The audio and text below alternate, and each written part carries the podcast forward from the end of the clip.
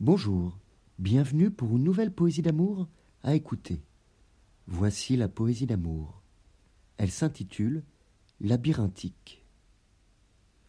Toujours et de jamais l'envers, comme des douceurs de l'été, la lutte de l'hiver. La confiance prononçait le verbe haut, quand la défiance donne l'air d'un sot. La suite sempiternelle des spirales cannibales entortille le cœur de rêves éléphantesques d'Hannibal. La conquête d'une Rome trompeuse et sentimentale, d'une femme à deux visages que je ne voulais pas vestale. Des Alpes froides et dangereuses, au col glissant, j'observe optimiste la plaine du Pô aux riz verdoyants.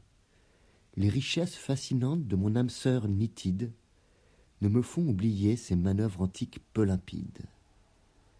Rallumant le quinquet vieillot de mon âme juste, je reprends la contenance sage d'un bonsaï arbuste, proche de la terre ancestrale, au tronc évocation des cieux nuageux, je dédaigne le sirupeux pour l'harmonieux, lumineux. Je sonne à la porte d'une maison morte, en apportant dans ma besace une essence forte, qui ravive les racines des amours enfouis, qui éparpille et les doutes et les traquenards de l'ennui. Dans cet univers au miroir changeant et déformant, qu'un A, qu'un A, je garde le cap linéaire de mes profonds sentiments, de ceux qui m'ont lié à toi, de ceux de tous les beaux serments, qui cerclent de pureté l'horizon des vrais amants.